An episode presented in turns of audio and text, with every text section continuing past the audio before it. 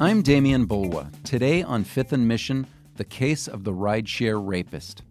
One year ago, in July 2018, San Francisco police announced a breakthrough in an infamous crime spree. A man was arrested and accused of posing as a Lyft driver before picking up women and sexually assaulting them. But as reporter Evan Sernoffsky tells us, the case may be in jeopardy because of the way police officers obtained the suspect's DNA during a DUI stop. Evan Sernoffsky, right after this.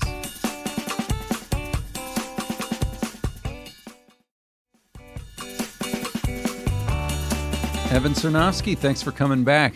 Hey, thanks for having me.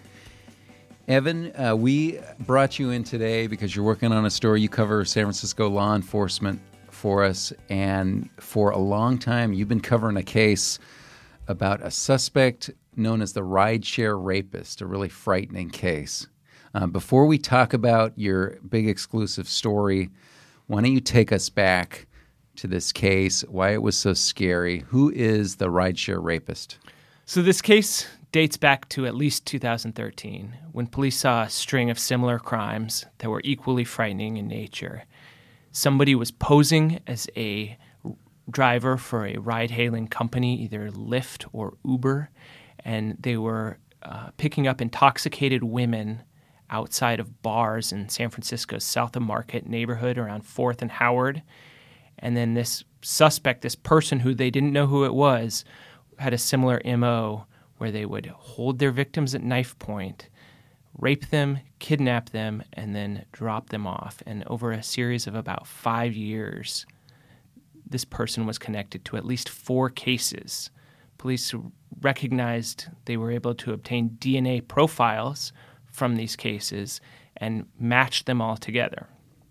Unfortunately, they when they ran those DNA profiles into the federal database, nothing came back. So there was no suspect who had previously been arrested and whose DNA had been collected that they were able to match this person to. So they know they've got one suspect who's doing multiple crimes because the evidence points to the same person. That's right. And this was a big issue, and it still kind of is today. Um, we see a lot of tips from law enforcement about getting into the right ride sharing business as people obviously take Uber and Lyft more often than other companies. Um, this led to a lot of fear, right? Right. As ride hailing services have pro- proliferated in San Francisco, probably more than anywhere else in the world, um, we start to see a lot of the challenges and dangers with it. And the district attorney this year actually launched a program ca- called Rideshare with Care. You see all these cases where people are, you know, jumping into vehicles, whether or not it's even a ride-hailing car or not. They just might assume it's theirs, and a fight breaks out or some kind of altercation breaks out. So this has become, with the ubiquity, increased ubiquity of these ride-hailing services. There's, you know, challenges and fears that come along with it. Okay, to make sure we're clear, the suspect in these cases was not the person that the app picked out or that accepted the ride. The person wasn't logged into the system at the time and then took advantage of their own customer. They pulled up on someone who thought, who had actually probably ordered a ride, and uh, the driver was still not quite there yet. That's right, and and this person preyed specifically on very intoxicated women who might not realize that they're getting into the right car. He also worked for Lyft. He wasn't using the service at the time, but he had the placards on his car. Police said. Oh, so, so the so the victims would see Lyft on the car, right? And then they go, "Oh, I ordered one," and then he would say out the window, "Hey, did you order a Lyft or whatever?" And they would, you know, stumble into the car and be in and out of consciousness in the back seat as he's driving them to, you know, whatever location where he would inevitably commit these hor- horrific crimes. Wow. Okay. Well, I, I remember um, you writing about it. We, we, us working on on this case. There was a breakthrough at, at some point, right? That's right. So in July of 2018, one year ago exactly, police called this press conference at headquarters. They didn't say what it was going to be about. They called all the media there and they say, We have a big announcement. And when everyone was there, they put up a picture of this man, Orlando Vilchez Lazo. They said, This is the person we've been looking for.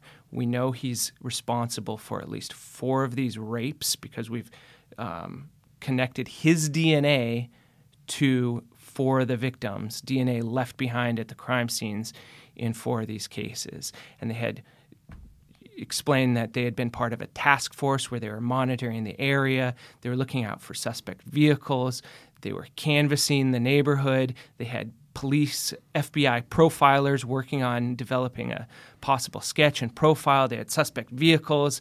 This was a huge investigation. Yeah, as you would expect, because Right. it was causing so much fear. And Right. wow, okay, so they they said that they um, arrested uh, Vilchez Lazo. How did they say they were able to find him? They said they they um, they obtained his DNA during a traffic stop and matched that DNA to the suspects, but they didn't really elaborate at the time on what the particulars of that traffic stop were.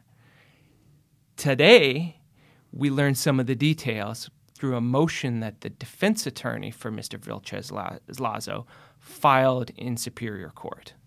And okay, so they ar- arrested him. They weren't totally clear on exactly how they'd matched him, um, but they let him go from that traffic stop initially. And then after they get an alleged match with DNA from the crime scene, they arrest him, and he's been in jail ever since on a whole bunch of counts, right? Right. So they so they get the DNA back that links them to one of the rapes, and then they start writing a bunch of search warrants. They write uh, something about five search warrants. I think they search his home, they search his car, they search his electronic devices, and they really build this big mountain of evidence. So they're able to take him under arrest, put him in jail, and really l- mount this massive prosecution against him with a litany of charges, including kidnapping, rape by force, uh, kidnapping with intent to cr- commit a crime that could ultimately uh, lead to a lifetime imprisonment. Okay, so you've been following this case closely. What does the filing this week say? So the filing this week by um, Mr. Vilchez Lazo's public defender says that when police pulled him over, they had pulled him over for a DUI stop. And when they conducted a DUI stop, they had him blow into what's called a PAS test, which is a sort of a pre alcohol screening test, in order to collect his saliva on the mouthpiece for the test. Most people would think of it as a breathalyzer. Right, it's not technically a breathalyzer, but yeah, that's sort of colloquially what we what we call it. It's a it's a PAS test. Um, that's like pre-alcohol screening before you go in and get a blood test or or a breathalyzer, which is actually uh, stronger, more admissible evidence. Okay, so he blows on the breathalyzer. They take the mouthpiece for the breathalyzer and say, "Okay, you're free to go." And then collect the DNA off of his uh, from his saliva that he blew into the uh, mouthpiece with to um, to obtain his DNA profile. And was he intoxicated? No, he blew, blew a 0.0 uh, blood alcohol content. And even after uh, he blew into it once, they uh, allegedly had him blow into it a second time and told him to get more saliva on it. Okay, so it's the defense's contention that the stop was just a pretext to uh, get this saliva that they could run against the uh, the samples from the crime scenes. Right, and and where this is problematic potentially is that um, this isn't a, a search that they obtained a warrant from. Typically, when you're going to collect a person's DNA, you need probable cause. You need to go to a judge. You need to get uh, them to sign off on a warrant to collect somebody's blood or do a what's called a buccal swab of their cheek to collect their DNA. You don't just go around collecting people's DNA uh, or searching people for their DNA. There are uh, exceptions where you can collect DNA from discarded material, like a cigarette butt or something like that, which in this case, police. Uh, you know, purportedly could have done. They could have followed him a little bit longer if they suspected he was uh, indeed uh, the the perpetrator of these crimes, and waited till he discarded something.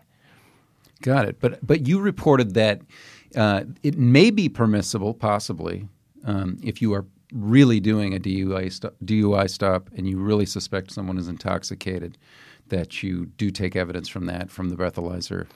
Right. So where this gets a little bit complicated is in the past there was a case in Southern California in 2008 where police did just that. They uh, pulled somebody over. They conducted a DUI stop.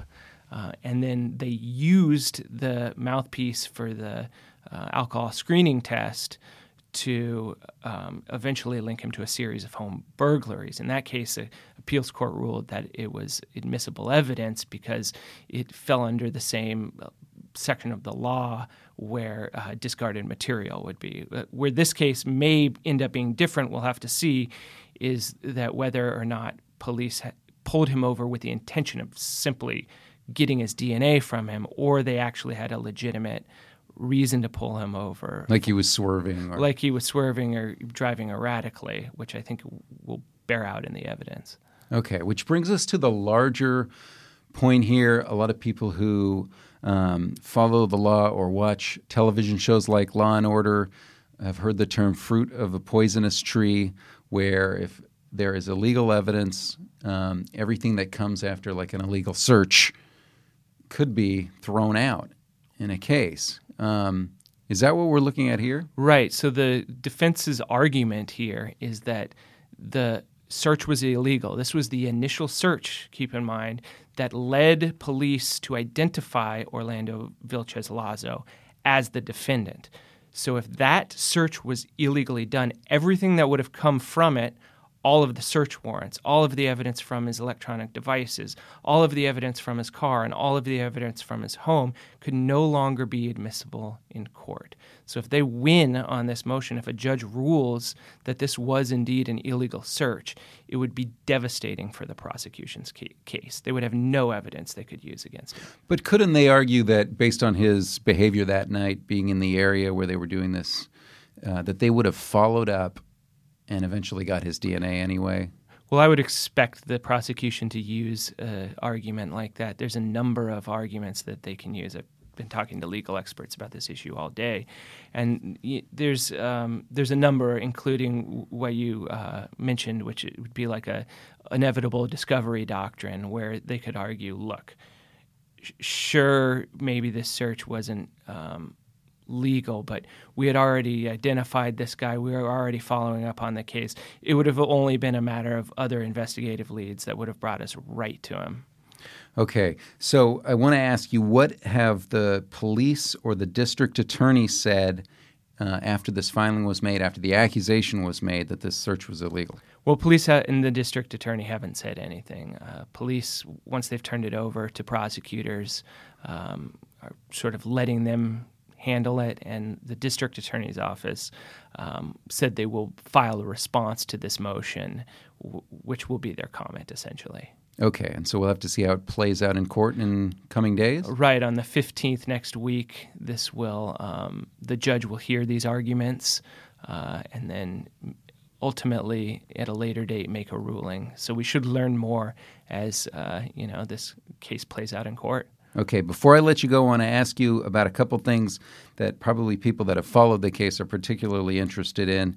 Um, first off, he was really a Lyft driver. That's right. He he worked for Lyft, even though police said he wasn't using the platform at the time. He worked for the company, and you know this brought up a lot of concerns for people because they feel like the background check didn't catch this guy. Uh, federal immigration officials said he was in the country illegally. So the question is, why wasn't that caught by a background check? And do they know? How do you even have a background check on someone who doesn't have any uh, any paperwork? Uh, of their time in the U.S. Right. Do they know what he was doing in Peru before he came over here? Maybe he had an extensive criminal record over there that they didn't know about. So it raised serious questions for that company, who said they've since tightened up a lot of their policies on background checks. Okay, but they haven't specifically said how he might have fallen through the cracks. They they haven't been very forthcoming with a lot of the details in that. And what did U.S. immigration officials say? They've been very critical of San Francisco's sanctuary policies that are pro-immigrant. Right. So immediately after this happened, um, the Immigration and Customs Enforcement put out a statement saying uh, this is, you know, a problem with sanctuary cities. Um, you've got a, you know, a person committing all these horrific crimes and they're in the country illegally. Uh, the issue with that, though, is the way that sanctuary city policies work is that they prohibit cooperation between uh, law enforcement and immigration officials. So Vilchez Lazo, who had never been arrested or in contact with San Francisco law enforcement before, would have never been in a position where the sanctuary city ordinance would have applied to him. Got it. So it wasn't a factor. No, it was sort of just a shot by ICE. All right. at well, sanctuary cities. Evan, thank you. Terrific reporting, um, and we will be following your coverage of this case as it moves forward. Thank you. Thank you to reporter Evan Sernoffsky for joining us, to Libby Coleman for producing this episode, and thank you for listening. Fifth and Mission is part of the San Francisco Chronicle podcast network. If you like this show, we'd love it if you'd subscribe to it wherever you get your podcasts. And if you've got a minute to give us a quick review, that helps us build our audience so we can keep growing.